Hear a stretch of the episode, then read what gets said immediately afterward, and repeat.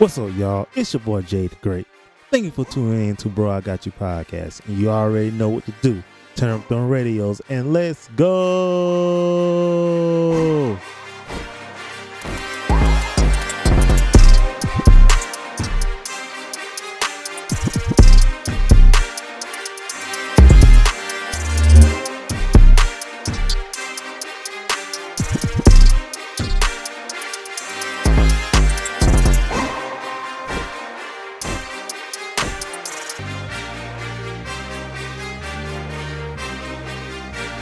Welcome back to another episode of Bro I Got You podcast. I'm your host, Jay the Great. I am so happy to be giving you guys another episode from this series called Who Do You Believe? I know this is the first episode of the month. I would like to apologize to you guys. I know I have not been consistent as I hope to be, but that is life, and life must go on. Now, moving right along with the show, have you ever been or know someone that had been placed in a category by default? Or have you ever encountered a person that judges people on what they are accustomed to? This episode is called Do You Believe the Stereotype? Yes, you heard correctly. Stereotype. Why is this topic so important for this series? Because we need to discuss it. This episode does tie in with the last episode about decision. Let's get to the meaning of stereotype. According to the online dictionary, stereotype is best described as a widely held but fixed and oversimplified image or idea of a particular type of person or thing.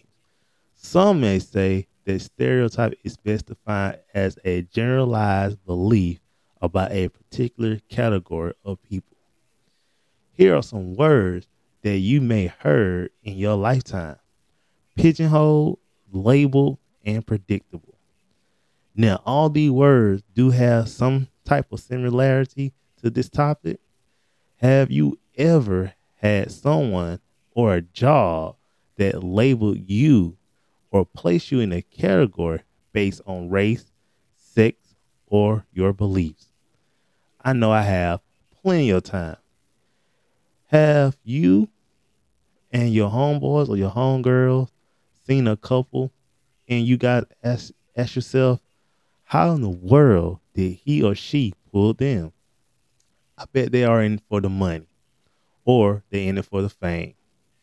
What we are doing is stereotyping that person. We don't even know that person.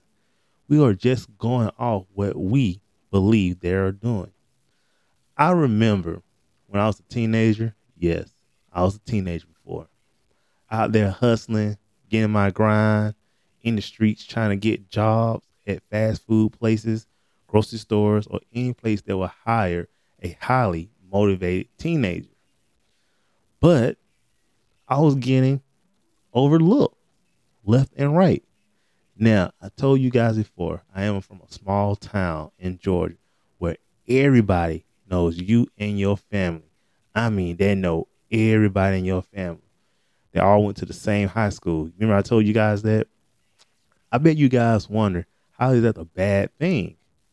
Let me tell you, most of the jobs that I'm applying for, either the management of the owner will label me as a troublemaker, or they will allow their beliefs to cloud their judgment about me. So let me back it up to the word label. Yes, they would label me as a troublemaker because of the people I hung around with, or they had past issues with one side of my family, and most of them will place me in a category due to my race. Come on now, it's just like they had a quota of hiring black people. Yes, I am black. Life is crazy. Now, do our society plays a part in stereotyping. Have you ever heard of Professor Jane Elliott and her experiment? The experiment called Blue Eyes and Brown Eyes. Just give you guys a quick rundown. Professor Elliott was a teacher in a small town in Iowa where she was a third grade teacher. one day she did an experiment and she told the students that had brown eyes that they were better and smarter than the other students that had blue eyes. And the reason why she did that because it were more students in her class that had brown eyes than blue eyes. So she also told her students that the blue eyed students were less intelligent and less clean.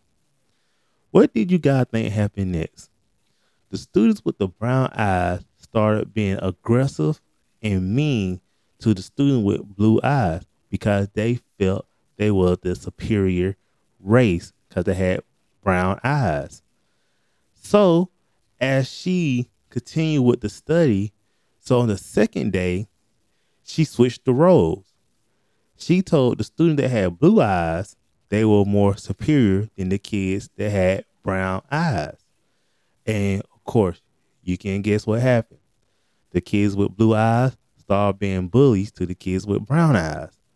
So basically, what this study was showing us that she conducted that the students now had an idea how this discrimination can affect others due to their background, but also showed them the different type of stereotypes and how it can damage our society. Now, can you imagine doing an experiment like this at your age? I mean, you could be a teenager, 20, 30, 40, wherever your age group is. Can you really imagine doing an experiment like this? This is why we must control the narrative in our lives and stop the stereotyping of each other just because we are different. That is the whole purpose. That's why we are different. So we can make the world better. Now, I want to tell you guys that we are all are equal.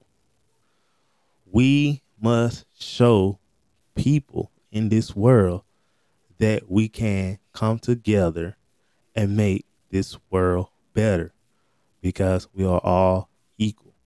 We must stop the stereotype. We must stop that.